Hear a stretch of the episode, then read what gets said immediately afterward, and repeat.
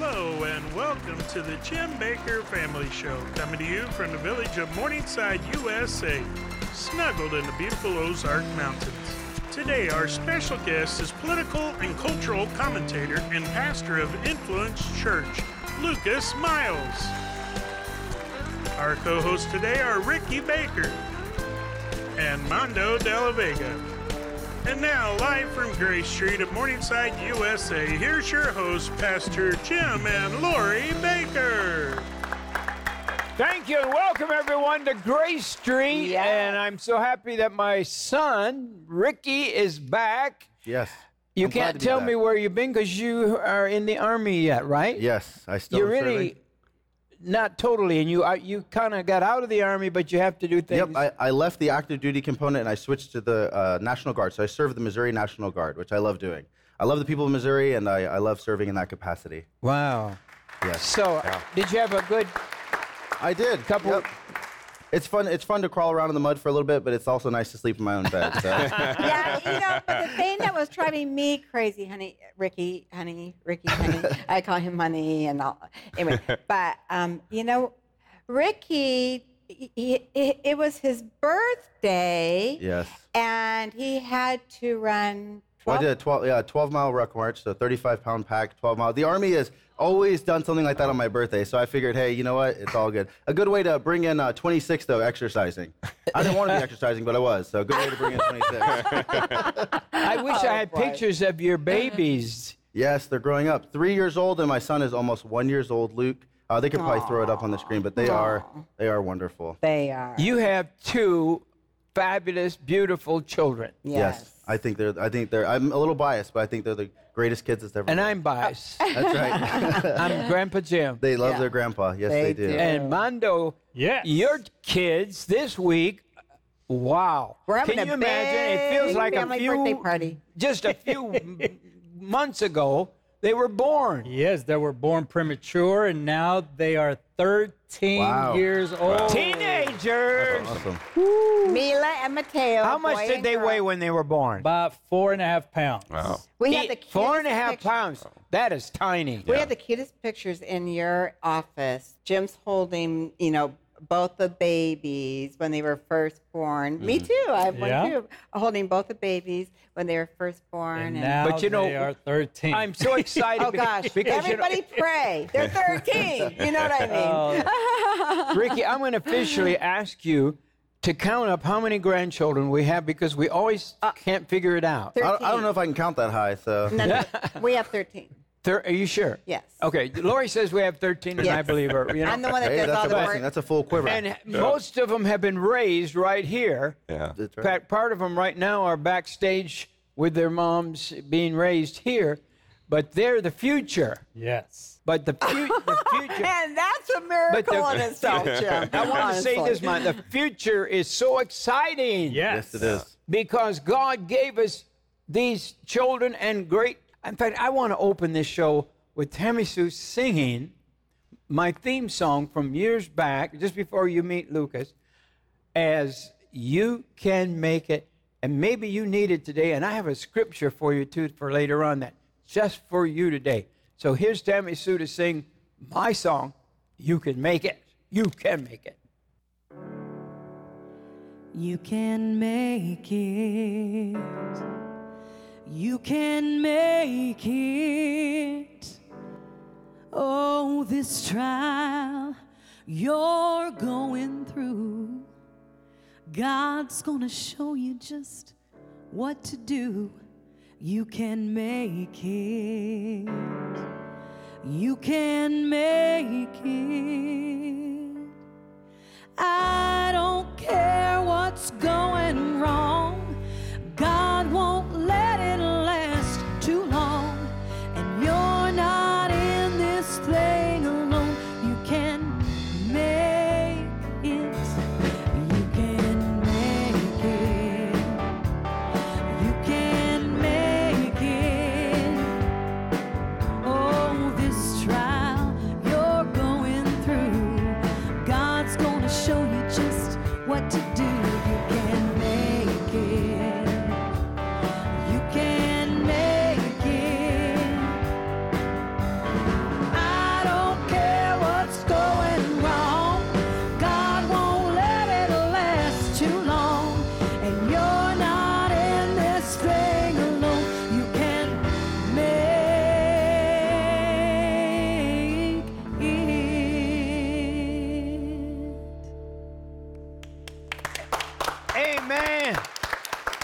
for you.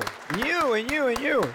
You can make it. Amen. No matter what's going wrong, no matter what's going on. This world's a mess. Yeah. But you can make it because God has m- saved your soul. Thank you. And if you don't know Jesus, ask him into your heart, and he's going to be with you every day. God gave me a scripture this morning, and it goes along with what Lucas is talking about. He has a new book out called The Woke Jesus. Is- Woke Is Jesus. Jesus woke? Jesus is far from woke. No. but there's a lot of people that say are saying that he is. So you, eh, actually, the subtitle is The False Messiahs That Are Destroying Christianity. Yeah. And that's what's going on. The church could be deceived if they're not careful because we don't want to serve a false Messiah because the real Jesus says he'll never, never leave us. He'll Yeah. never, never forsake us. Amen? Amen. Amen. Amen. Wow, I've got to get into this book. Yes, and But you know, Lucas you can, Miles- Well, I was just going to say you can you can get uh, Lucas's book by going to um, um, purchase through uh, his website lucasmiles.org.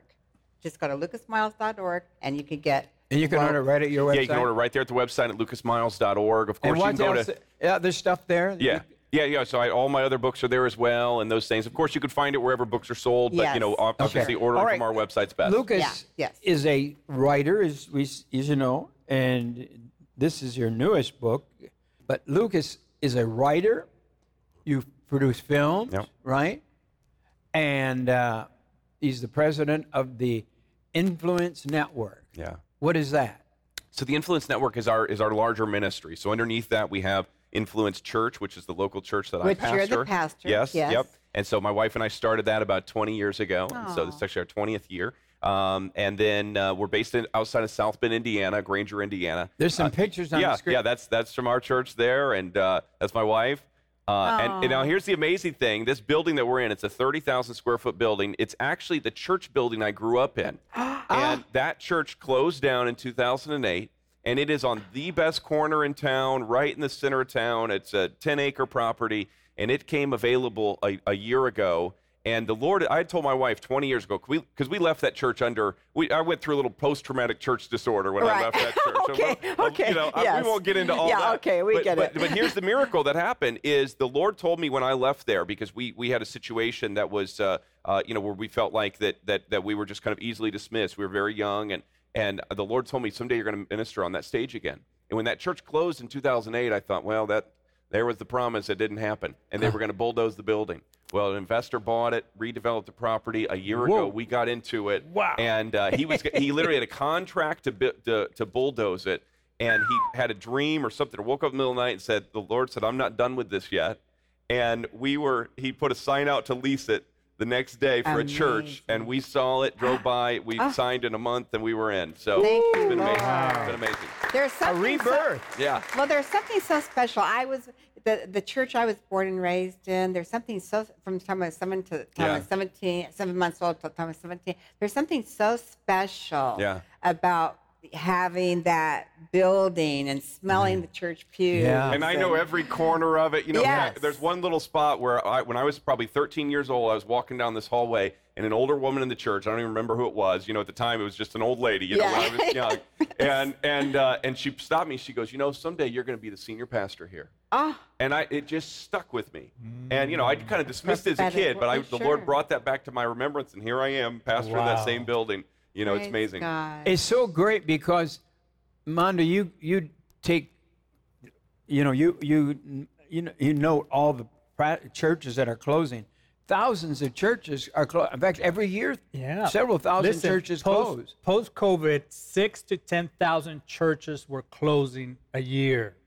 The number has quadrupled after COVID. So to hear that your church, oh man, what an Yeah. excitement. But you, and it's full of people. It's We've grown reopened. three times this year. It is it's the best our ministry has ever been. Wow. It's, you know, we're financially stable. We got people. We have teams. The gospel's going out. It's been amazing.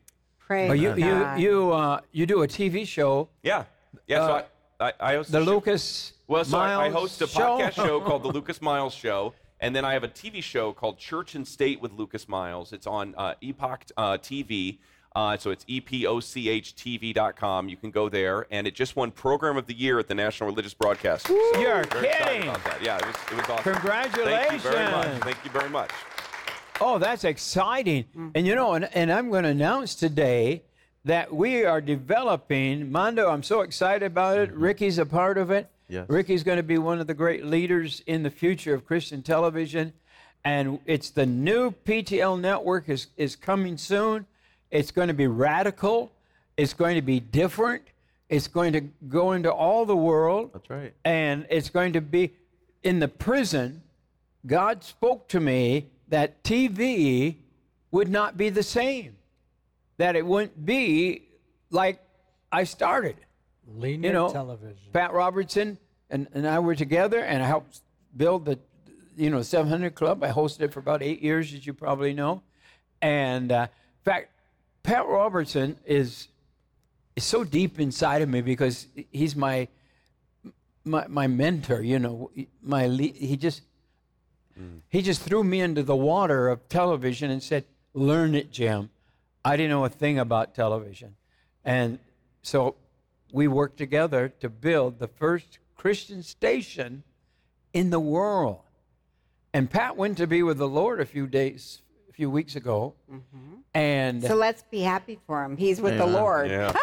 I mean, Yeah. really. but but I just miss the fact that he's not on Earth anymore because you know he feels like you're he feels like a father, a Yeah. grandfather figure to me. But he had a last wish. I don't know if you've heard this or not, but it was an unbelievable last wish. A band to play at the end of his funeral, mm-hmm.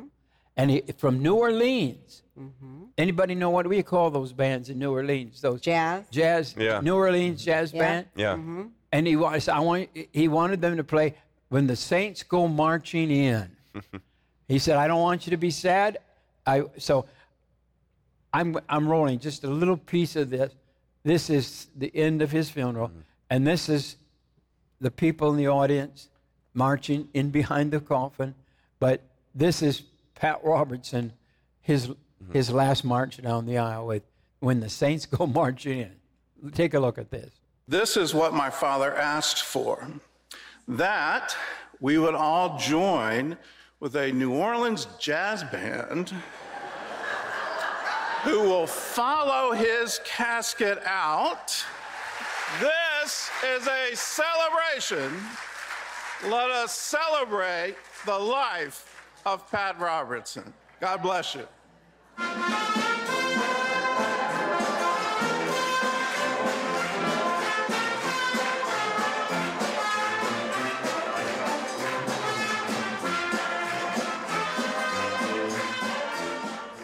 Oh my. Yeah. Pat Awesome. Robertson, one of the great pioneers, the father of Christian television, Yes. and uh, like my father of Christian television because we worked together.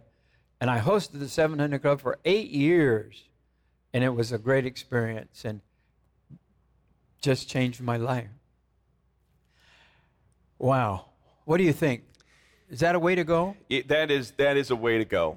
I mean, what and what a, uh forerunner and, and just advocate for the faith. You know, for for you know just uh, really blessed. Even people that didn't know him or denominations that had no affiliation with him. He was a uh, somebody who stood on the gate.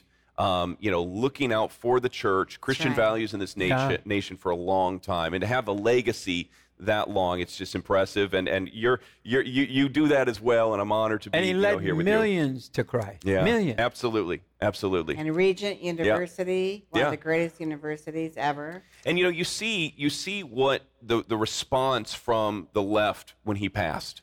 You know, when when people Yeah. are cheering your demise, We sure Then you know you did something right for the kingdom of God. right. you know? Oh, As did you notice right. that? Oh yeah, they. I mean, and look, it's not surprising when the same the same people who are uh, you know cheering for abortion Mm-hmm. and and supporting the mutilation of children through transgender surgeries Yes. are celebrating the death of a, of a great man. That's and It, right. but it, it says something about his legacy It that, that it was a job well done. Are you Yes. not concerned about the condition of America? Mm. I- that evil is good and good is evil? we we are living in that day where good is evil and evil is good and i think that it's more important than ever for the church uh, to really prepare our hearts for this you know i tell Yes. people all the time the church isn't ready for what's coming No. and look i'm an optimist god wins in the end but here's something very important to to realize just because the church is redeemed in the end it does not mean that the church in america will stand strong we saw the church in europe you know that that faltered you can go to italy or germany and Yeah. you can see those empty buildings That's right. you know and they're beautiful They but they're reminders of a place mm-hmm. where the church was once mm-hmm. vibrant That's right. and i don't want to see that happen for america and i don't believe it's too late i think we can turn this around but it's time to get serious about our faith to push in to educate ourselves on these topics You And know, Pastor Lucas, you just said something so powerful. You just said, I don't think that the church, the American church, is ready for what is Yeah. about to come. Yeah. You sound like Jim Bakker. oh, I mean, you know, I mean, seriously, because because they're not. You know, my Yeah, my yeah. heritage is is Dutch. Mm-hmm. Do you know in Holland they had the most gorgeous cathedrals? Sure. yeah And years ago, I went to Holland, and I got to preach in a lot of those cathedrals. But there's they've all been sold. yeah Their Yeah. churches closed Post because people didn't go to them Yeah. anymore. So a lot of Pentecostals bought some of those Yeah. churches, and they they were in these massive cathedrals. But the church is closing down all over the world. I'm concerned. Mm-hmm. And you know, your last book, uh, The Christian Left, Yeah. really hit home on the point of the church leaning more and more to the left. Yeah. And now you have this book out, The Woke Jesus, the Woke False Jesus. Messiah. Uh, wh- what about this title? Yeah, so um, this book, Woke Jesus, is really a continuation of my last book, The Christian Left. You don't have to read them in order or anything like that. um, but this book is explaining why the church has gone left. Because there are people that are saying that Jesus is woke. There are people that are, are saying that Jesus is trans affirming, that Jesus, you know, he wouldn't get in the way of love between two people. He'd be for open borders and socialism and all these things. and so I wanted to set the record straight on what the Bible says That's about our. Savior. That's it. Throughout this Bible book, you talked about uh, another book called The Naked Communist Yeah. and how the progressives seem to be following the, t- the tenets of it. Yeah. Can you talk about that Yeah. some more? So there, there's a uh, there was a book written called The Naked Communist. It was written in 19 uh, I believe 1958, if I remember right. And it was actually read. It, it had in the book a list of what they've said were 45 rules of communism. So it's basically objectives of what communists want. It was written by an FBI agent at the time, and through all of his interrogations and interviews with you know communists and things, that he assembled this list of their objectives, and that list was read into the United States Congressional Record in 1963. Very impactful book. So this is on on our national record here in the United States. And so some of those rules were things like to um, to infiltrate both parties, the left and the right, to infiltrate the church, to infiltrate the schools, to confuse um, uh, sexual ideology, you know, among among children. This was written in the 50s. Think about that. And the I was born in '57, so th- I remember. Y- I, I yeah. rem- my mom was a historian, so I can remember her talking Yes, about. very this. impactful book. And, and you know, here's what it's important to understand is that socialists, Marxists, and I would say even the enemy himself have been very happy to play the long game. Don't go away. We'll be right back after this special message. I want to thank you for watching the Jim Bakker Show today. We want to encourage you to stand with us. If you want to support a message of the last days, we bring great men and women of God, the prophets of God, to this program every day. We need to stay on the air till Jesus comes. I need your support today. That monthly giving will keep us on the air. Times are tough, but God's people can make anything happen. With God in, in unity, we can bring miracles to pass. A dollar a day, many are joining that club right now. We also have the Jubilee Club at $50 a month. And then we have my club, the President's Club, at $100 a month. I need your support. Pray about becoming a monthly partner. We are totally in the last days, but we must keep the message of the gospel going forth. We need your support, and I pray that if you have the ability today to give a one time gift to keep the devil away and to meet our budget this month. We need help desperately. I'm going to personally, for my Social Security, I'm going to give a thousand dollar gift today to the ministry. And I hope someone will join with me and give that one time gift as well. But these monthlies will keep us going till Jesus comes if you'll just do that. So call me right now 1 888 988 1588. Remember that God loves you. He really does. Thank you for calling. Bye bye. And now, let's get back to the show. Yes, amen. On page, I think it's 83 of your book. You're going to quiz me here, aren't you? Yeah. okay. What, there- you're talking about need the, a new weapon that the left has found to fuel Mm. woke ideology. Yeah. So this. Well, thi- I want you to talk about that. So th- this was this is such an important point, uh, uh, Pastor Jim. and I appreciate you bringing that up. Is is that it, the the left has found this thing called public health, and they are using that to trump the United States Constitution, our freedoms in this world. We saw that during COVID. Yeah. You know, our Constitution. It's you know nothing trumps the Constitution unless unless there's a danger to everybody, then it gives them a right to operate with tyrannical leadership. Uh, in the book, I introduce um, a concept in theology that's known as sphere sovereignty.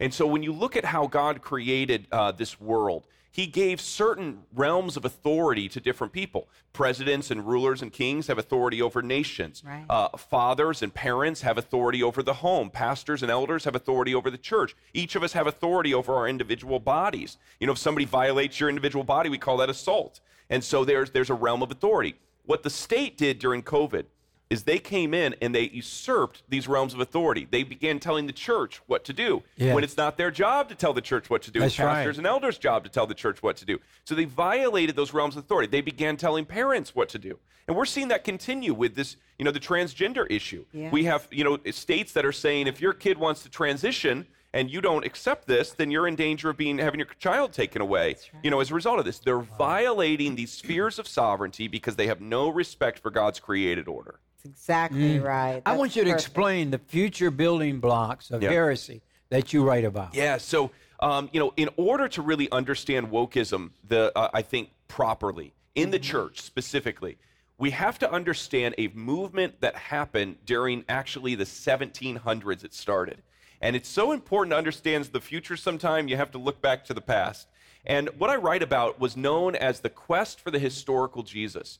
And there was a time after the Enlightenment and the post Enlightenment period where there was such an emphasis on human reason and human logic that some of the miracles in the Bible, they started questioning them for the first time. You know, so really for the first time, people started looking at Scripture and going, did that really happen? You know, the people used to believe in, you know, fables and myths and, you know, fairy tales, but, but now with our scientific method and Darwinism that we had in the 1800s and these things, does this, does this really line up? And so there was a group of theologians and pastors in Germany that went for what they called a quest to discover the real Jesus when you cut away all of the, uh, I'll use a modern term, the mytho history of the New Testament. And so they started imagining Jesus minus the miracles. And it ended up producing a Jesus who was really more the great social organizer than the savior of the world. And so this is this infiltrated our Bible colleges in the early in the late 1800s, early 1900s, and this this idea still pushes forward today where we see Jesus more as a human who was a great example rather than a savior who is our redeemer, you know, mm. our Lord, our Yes. king. Yes. Mm. Oh. You say in your book that Perfect. the silence of the church to tackle like social issues and all the things, the needs of people and moral issues, it's created a spiritual vacuum in our culture. Yeah. Can you talk about that a minute? Yeah, I, I think one of the greatest lies in Christianity is the is the, the belief that certain issues in regards to morality are political. We've been we have pastors that have bought the lie that abortion's political, Oh. or that sexuality is political, or that um, you know uh, uh, things like parents' rights is a political topic. Those aren't political topics. That's a theological. Those are all theological That's topics. right. They're, they're moral Absolutely. issues. And so, as long as Christians think that these things are political, and this is the goal of the state, it's the goal of the left, to be able to get Christians to think, well, I can't talk about these things because those are political and separation of church and state and all of this. The, the separation of church and state, the way it was intended, was so that the state would never be close enough to the church to tell it what to do. Hmm. And we've seen that violate. And so that the, the church would always be close enough to the state in order to be her conscience. Mm-hmm. And it's so important that we recognize that these topics are not political. And I just speak to the pastors out there. Pastors, it is time to be bold. It is time to speak out. It is time to educate yourself about these topics. I've actually launched a website called AmericanPastorProject.org where pastors can go and sign a statement that they're going to commit to biblical orthodoxy and that they are going to stand against wokeism in the pulpit. Everything is biblical. Yes. Everything is 100%. based in the Bible. Our, our, this is the this is the guidebook for life. Is the the living Bible. Yes. We need God's word, and for them to say we, you know, we can't use it. They, they outlawed one state had taken the Bible out of the libraries in the school mm-hmm. last mm-hmm. month. Yeah. Utah. They're Yeah. getting it back in now. Mm-hmm. Yeah. Thank God, because people just protested. But this is where they're headed. Yeah. And so there's such extremes that people are going to. So uh, there's other extremes you talk about here in the book about preachers going too far to exclude people, such as the example of the Tennessee preacher you talk about who delivered a sermon entitled "Why Leviticus 2013 Should be, Still Be Enforced." Yeah, I, I've been really, you know, um, cautioning people. Look, I, you know, uh, we, we love the sinner, we hate the sin. Right. And right now, there's a lot of sin to hate out there in the world, right? Yes. And we Yes. see it all the time. It's in our face, it's in the news, it's on our phones, and everything else. It- It's coming at us from all different directions. It's very easy when you start seeing, um, uh, you start seeing this this much depravity out there uh, in front of you, to to lose our focus on the love of God. And we have to find a way. You know, typically the church has only done one or the other. They either elevate grace and mercy and they forget about truth, or they elevate truth and they forget about grace. And we have to really come back to uh, uh, this ability to to temper our, our words. Look, I want my church to be a place where any single person can come. Uh, if if they wear a mask, if they're if they're are struggling with their sexuality, but here's what I want you to know: my church will be a place to where you will be you will leave transformed. You will Right. leave changed. We're not just going to affirm sin. We're not going to go to a place to where we're just saying everything's okay. You're welcome to come and listen. You're welcome to come and hear. We hope that it ministers to you. We're not going to force God on you. We're not trying to create a theocracy, you know, that we have to, you know, make somebody love Jesus or else.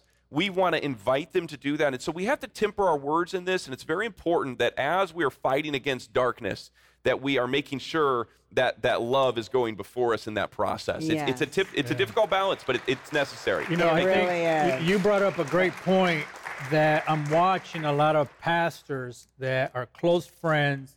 Some are people that you just meet along the way. But you brought up this point that I think is getting very blurred from the pulpits the moral, theological, ethical versus political issues. Yeah. Can I ask you this question? Because as a pastor, how do we know the difference between a moral issue? I know it's a stupid question, but it's probably one of the most intellectual questions that this society is wanting to know from a pastor's perspective. How do we identify theological issues when it comes to sexuality, love, versus politicized issues that the Bible has to deal with. Yeah. As a pastor, how do we know the difference when it comes to teaching the ideologies that the world's asking and, and, and the questions? But from a pastor, how do you deal with that? How do we know? How do we identify? You know, it, it, this is it, it, it is a difficult thing to discern. I think at times. I mean, as, as Pastor Jim said, every issue to some degree is a theological issue. It's a biblical issue. It's something that um, we recognize that Scripture speaks to all you know That's issues right. of life and everything. You know, and so uh, the, everything to some degree has a spiritual aspect to it. Um, you know, when we look at why these things have been politicized, they've been politicized because a a a particular party in the left has grabbed a hold of a corrupt morality and has made that part of their party platform. They've actually right. made sin part of their party platform. Totally. And and this this is this this convolutes it because now it is a political issue. Yes, it's a moral issue. Yes, it's also a spiritual issue. And so you know a lot of these things kind of invade each of those spaces. And this is why we. But but the, the, the reality is that everything trickles down from what we believe about God and what we believe about ourselves. So we could say it this way: that culture is downstream of theology.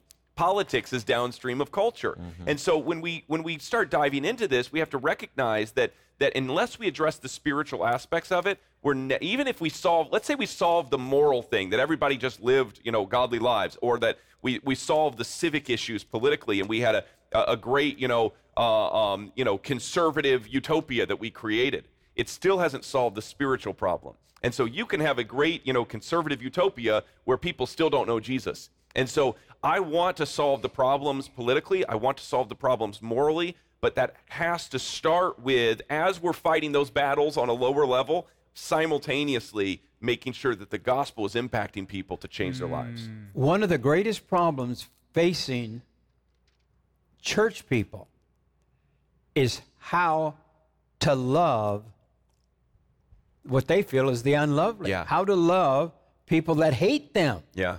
And, and it's like we're at war. Yeah. And, and yet, J- Jesus died for sinners. Yeah. Jesus died on the cross for sinners. And so the people that we now are having this war against, Jesus died for them. 100%. How do we keep that in mind? How do we win this world when it we're we're almost going to war? Yeah. You know, look, I, I think that that um, churches, parents, grandparents, you know, again, we, we were caught off guard by a lot of this. I don't think that we were fully prepared. And again, it's not too late. We got to plug back in. We, there's still opportunity to turn the tide on this thing. And I think in many ways, I would tell you, you know, I'm very involved in, in D.C. I'm very involved in a lot of uh, uh, spaces, and I can tell you that there are there are there are battles being won all over the place uh, in this nation. I'm very encouraged by that. But we still have more work to do. Yeah. And so when you look at this, I, I think that you know I, I feel for the parents and grandparents out there that they have a, a son or daughter or grandchild that is struggling with their sexuality, and basically, if you don't accept this, then you don't love me. And Right. it cut, if you like, it starts cutting off relationship, even if you don't want it to. These things, and this is there, there's no easy playbook for this, other than truth and grace. Truth and grace. You have to have both. If you just come at somebody with truth, they're going to push away. You just come at somebody with grace, you know, you're just going to affirm everything, and you're never going to you're never going to actually point them back to the Lord. And so, you know, we have to have both of those things present. I think it takes a lot of listening. I think it takes asking questions. I think we need to be asking more questions. And I think most importantly, it takes a a um, we have to eradicate timidity. We have to get to the point to where we're willing to have the tough conversations, and it's not even awkward. That you can sit down with a son or a daughter or a grandchild and say, "Hey, I know you're going through some stuff. I'd love to understand, you know, what's happening. What would you like me to know about you that would be helpful, you know, to, to to understand? And can I tell you some things that I'd like for you to know about me, you know, and my love for you that that this would that this would be important. Uh, one thing that I do for people out there is I'll tell if you're really trying to minister to somebody, I would ask them. Uh, I would say, "Hey, I would want to know. Can we play a little game? You give me any book you want me to read, you know, 200 pages or so, and I'll give you a book that I'd like you to read, and then let's sit down and talk about it when we're done." And of course, I tell them to get woke Jesus, right? but, but, but you know, and they'll give you- they'll give you a book to read that's meaningful to them that you're going to be able to. And again, not for the purpose of convincing you or agreeing to these things, but you're going to start seeing where they're coming from, so you know how to minister to them in a different way, and it starts creating conversation, which I think conversation is important to keep relationship going and an open door to be able to minister to somebody. Okay, so Pastor Lucas, um, can I come to you for counseling? Honestly, listen to him. uh, I mean, seriously, no, no, seriously, these are great Yeah, thank points. you. These are great questions. Excellent. And and you know, as opposed to us believers, uh, uh, us ministers saying, you know, all, all these things are wrong, wrong, wrong, wrong, wrong, wrong, wrong. You know, and and they are. You know, Yeah, according to the Word of God. You know, I mean, I just read, you know, what you said, you know, I, I just read here, I, yeah, in my Bible right here, you said, you know, Leviticus 20, and then you wrote, you said, we're not, we're going to, st- it says right here, 12, if a man lies with his daughter, if a man i- with another man as with a woman, both of them have committed an abomination. Yeah. They shall mm. surely be put to death. Their blood guilt shall be upon them. Yeah. And, and I think that this is important for us to, to recognize in this process. You know, Scripture is true, it's inerrant, it is perfect, it is the Word of God. And, and that law did not change in, in the new covenant. What changed is, is us. Yeah. as believers that we have received this gift of faith righteousness because the bible says that if you break one sin if you break one aspect of the law you're guilty of breaking all the laws so from a from a righteousness standpoint on our own we are all an abomination. We're all it's if we've all committed every single sin that's in scripture. So when you start with an understanding that i don't deserve god's grace see the left is pushing entitlement but we have Christians that actually have gotten into entitlement thinking that they deserve God, God's grace and everybody else deserves judgment. No, we all deserve judgment apart from Christ. Yes. But when I recognize that His grace has, and His righteousness has been a gift into my life in order to help me to be able to overcome, now I'm in a position where I can minister that grace to somebody else, not in a way that's just affirming of their sin, but in a way that's saying, look, I was once in a chasm too. I was once far off, but Yeah. God's grace came and found me, and there's opportunity to move forward. And I think that it's it's so important for um, you know people today to just to take time to educate themselves, to get wisdom from the Lord on how to minister on these issues. You know, we're trying to create as many resources. We're actually working on a four-part series right now with one of the the, the nation's leading experts uh, on transgenderism to create a training for people on how to minister uh, to family and friends and other people that that are struggling with this issue. Let me ask you this. Many, many Christians, and I deal with so many, that if they feel like if they love the sinner, member of their family or whatever, who is living a- a life that is contrary to the Bible, that then they endorse that sin and then they feel like they're guilty. yeah. And and yet Jesus died for sinners. Yeah. He so loved the world. Amen. God so loved the world that he gave his only begotten son. Thank you, Lord. So this is you know the church is is is got to live in forgiveness and love. Yeah. But But be The bold world- and but- strong. we've got to live according to God's word. Yeah. And yeah. America is become a reprobate country. Mm. And your book is talking about it. This woke Jesus, this false Messiah destroying Christianity. And so, according to Romans, God alone possesses the absolute uh, jurisdiction over Yeah. justice, including the carrying out of wrath against evil.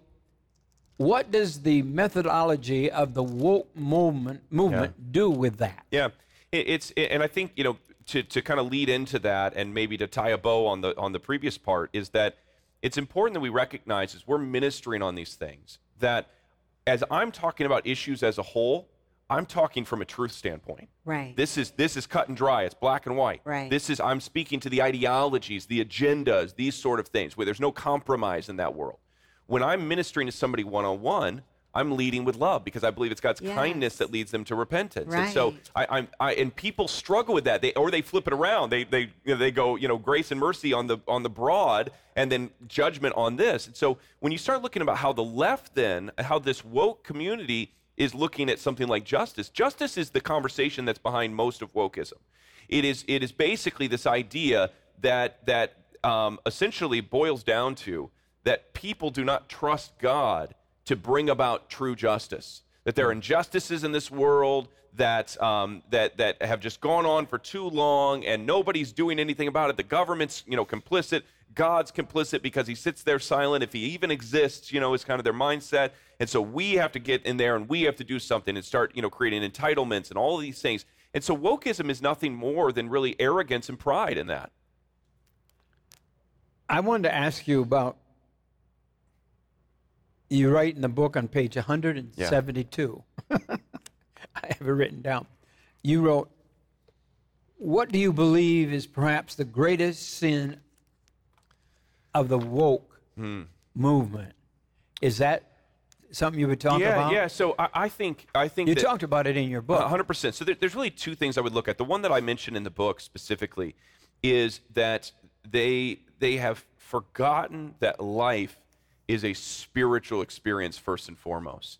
That when you look at at uh, all the injustice in the world, this this world and the physical is never going to be able to provide a full solution to injustice. Even if you righted one wrong, you're still got we, life is still a terminal experience. You know, we're still all going to die unless the you know unless That's the Lord comes back while we're still here. That's Uh, there's still there's going to still be a passing, and so there's always going to feel like there's some sort of injustice that's out there. And what what the the woke community, the radical left, has failed to recognize, and I would say woke Christians have failed to recognize, is that is that you know ultimately that the spiritual is the place where God redeems us. The Bible says that that you know to to let to trust God as that final judge. To allow that vengeance is mine, saith the Lord. That there will come a day where I can That's trust right. We don't have going to do this. We don't have vengeance. Absolutely. It's Absolutely. His. Yes. So you can't take his place. Yes. We can have discernment over truth. We can, you know, to, to some degree, as best we can, we can we can legislate morality so we don't have a chaotic, lawless society. We have to have some aspect of that. Um, but but at the end of the day, we have to trust the Lord to be the final say in these matters. And ultimately, I believe one of my favorite definitions for heaven is that heaven is the place where things are as they ought to be. It is the place where every right is wronged. It is the place where full redemption happens, where His grace is poured out. Uh, and and and you know that's there's not going to be a conservative utopia. There's not going to be a Marxist utopia. Right. We are waiting for a redemption that is from above. And anytime we forget that, I believe that's one of the greatest sins of the woke church. Power. Yeah, I, I think you, you talk about Christian left. Yeah. That's a hard for me to get my mind around it. What Yeah. do you mean when you say there's a Christian left now? So, uh, uh, you know, where this came from is I mentioned earlier that historical Jesus movement to start seeing Jesus more as this great social justice warrior. We had the social gospel in the early 1900s. And if you love history, I go into a lot of it in this book, Woke Jesus, you know, to be able to unpack us uh, to get there. And, and you know, this, this set the stage for this social justice movement that we saw in the 80s and 90s. Um, we saw in the in the um, uh, Catholic Church what's known as liberation theology, kind of a blend of Marxism and Catholicism. In the African American Church in the United States, we had certain churches grabbing a hold of what was known as Black liberation theology uh, uh, that came in again, sort of this Marxist you know framework. And Marxism is antithetical to the gospel. Marxism is against God. Marxism is it, it is it is uh, antichrist in its uh, makeup and framework. But certain certain people who call themselves Christians, and I'm not here to judge their salvation, but I am here to discern whether or not what they're preaching is true or not. I'm going to leave the salvation side of that for the Lord to discern. Yes. But what I could say is that they are bringing a false gospel. And, and Paul's got some strong words about people that bring a false gospel. Yes, he does. Uh, and so I'll let Paul's wa- words stand on that and not mine. Um, but but I would say that that you know it's important that we use terminology that people are using because if I just came out here and said, well, the radical left's doing this, then people would show up in a church thinking, well, because it says church, it's safe. So you have to hear the term woke Christian, leftist Christian, in order to understand that you that there are wolves in sheep's clothing within the church. That the church itself has been infiltrated in this nation. You can't. I was just in Los Angeles. Every major you know city or church downtown, you see these pride flags. You see you know Marxist BLM flags flying above the cross. And this is in every major city in America, and sometimes our smaller towns as well. And so the church has been evaded. We have to understand that, uh, and and it's so important that we be or that we're able to discern a false gospel from a true gospel. What I've encouraged people to do is to take their pastor, our statement, show them the website at AmericanPastorProject.com, uh, excuse me, .org, and AmericanPastorProject.org. Take that to your pastor and say, "Do you agree with this statement?" And the statement is based on the Nicene Creed and the Apostles' Creed. I encourage them to use that as a litmus test. If your pastor's not willing to sign that statement there and put their name against wokeism and standing up for these values, you're probably in a woke church, and that you can use that as a litmus test to kind of expose and to start that conversation of where you're at. Wow. But the wokeness believes that love is murdering babies, is abortion, uh-huh.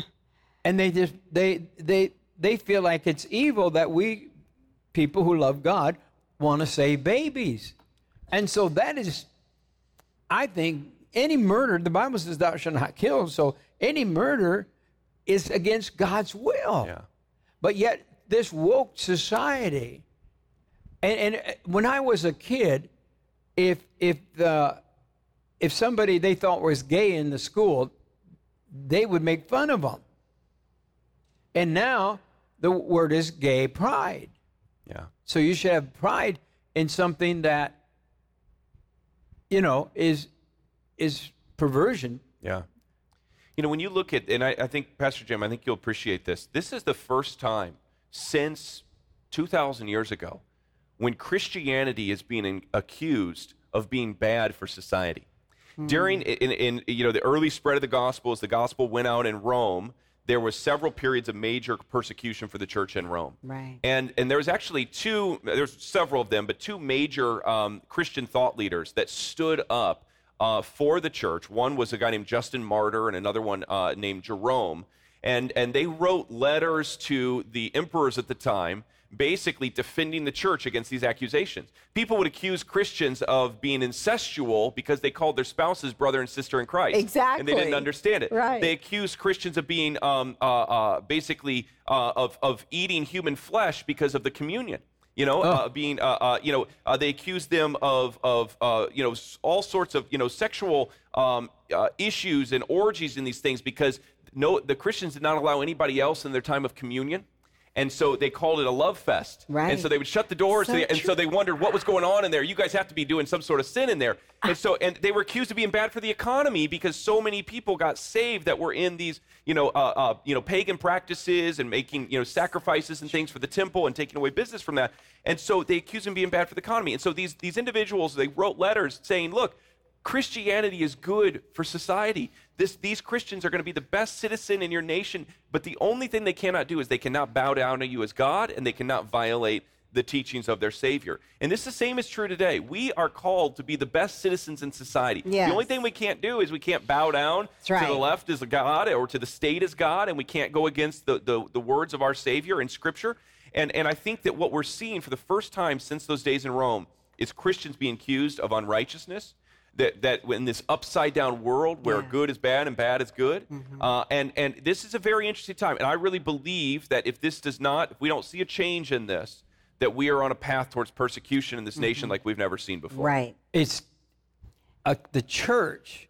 The Bible says, you know, it's really God's people Yeah. to turn. And we mu- must turn from our Our- unrighteousness, Right. right? From our wicked ways. Yeah. We must repent. and He will heal our land. Yes. And I'm concerned today so much that we turn to God. I've been in the book of Revelation this morning. I got up early and I'm in this part, Lori. I, It was so Uh, sweet, honey. When I, I don't saw know if I can early see this here. This this is where we are right now. Yeah. And this this is my prison Bible. This is you the know, I'm- Bible that I'm he serious had when in I when I go back seeing when I go back to the prison Bible, you know, I'm digging, and we are there. I, I- Steve Quayle made a statement, and it's in the news right now. Russia is planning to attack the United States with an atomic bomb a nuclear. nuclear bomb. I want. Would you roll that piece? You have that in the control room. That news piece. Oh, here's here is this is the most current battle plan that I know of from the Russians, okay? By the way, they've made all this known to the Pentagon. There's no top secret stuff in what I'm telling you. Well, there is from the standpoint in their minds, anything that's the truth is top secret. The first strikes that America will undergo, this is just fresh. This isn't the other stuff you had about a couple days ago. USA, UK, and France, as well as any place that the West nuclear weapons are stored, must be totally destroyed. Totally destroyed.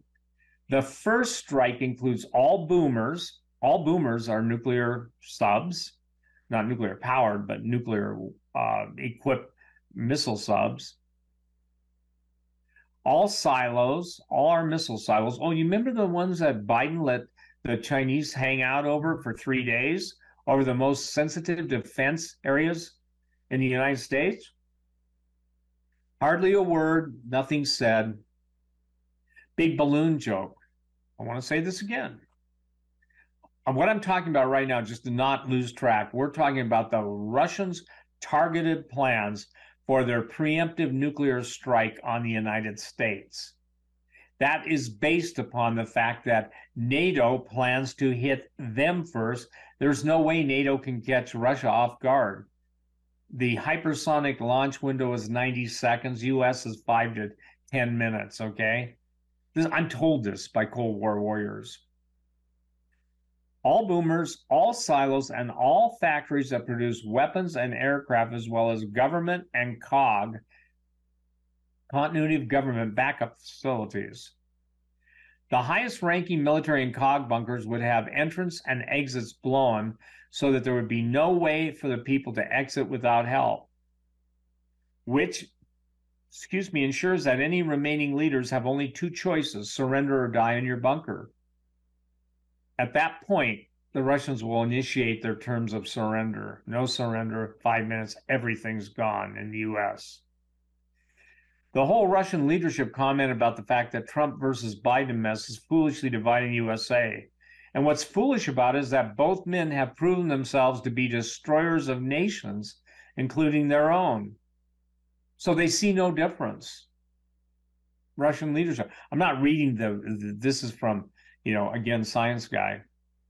He said, it is in fact, science guy, hard for any rational person to watch what they thought was their country get divided not by external invaders, but in fact by the people themselves. That is what's happening in, in the news, and that is Steve Quayle. This morning, the news, I read the news, it came over. It's the thing that, that I read today that is a little shocking to me. There is a powerful X class solar Explosion. explosion on from the sun, and it's caused uh, radio blackouts. Did you read that news? Absolutely. Absolutely. And you know, that's the lower class that you're talking about. Here's the thing: I'm studying now again the Revelation. I've I spent my five years in prison in detail in the Book of Revelation, but we are living in these times. Mm. There's going to be signs in the earth, earthquakes in the from the heavens.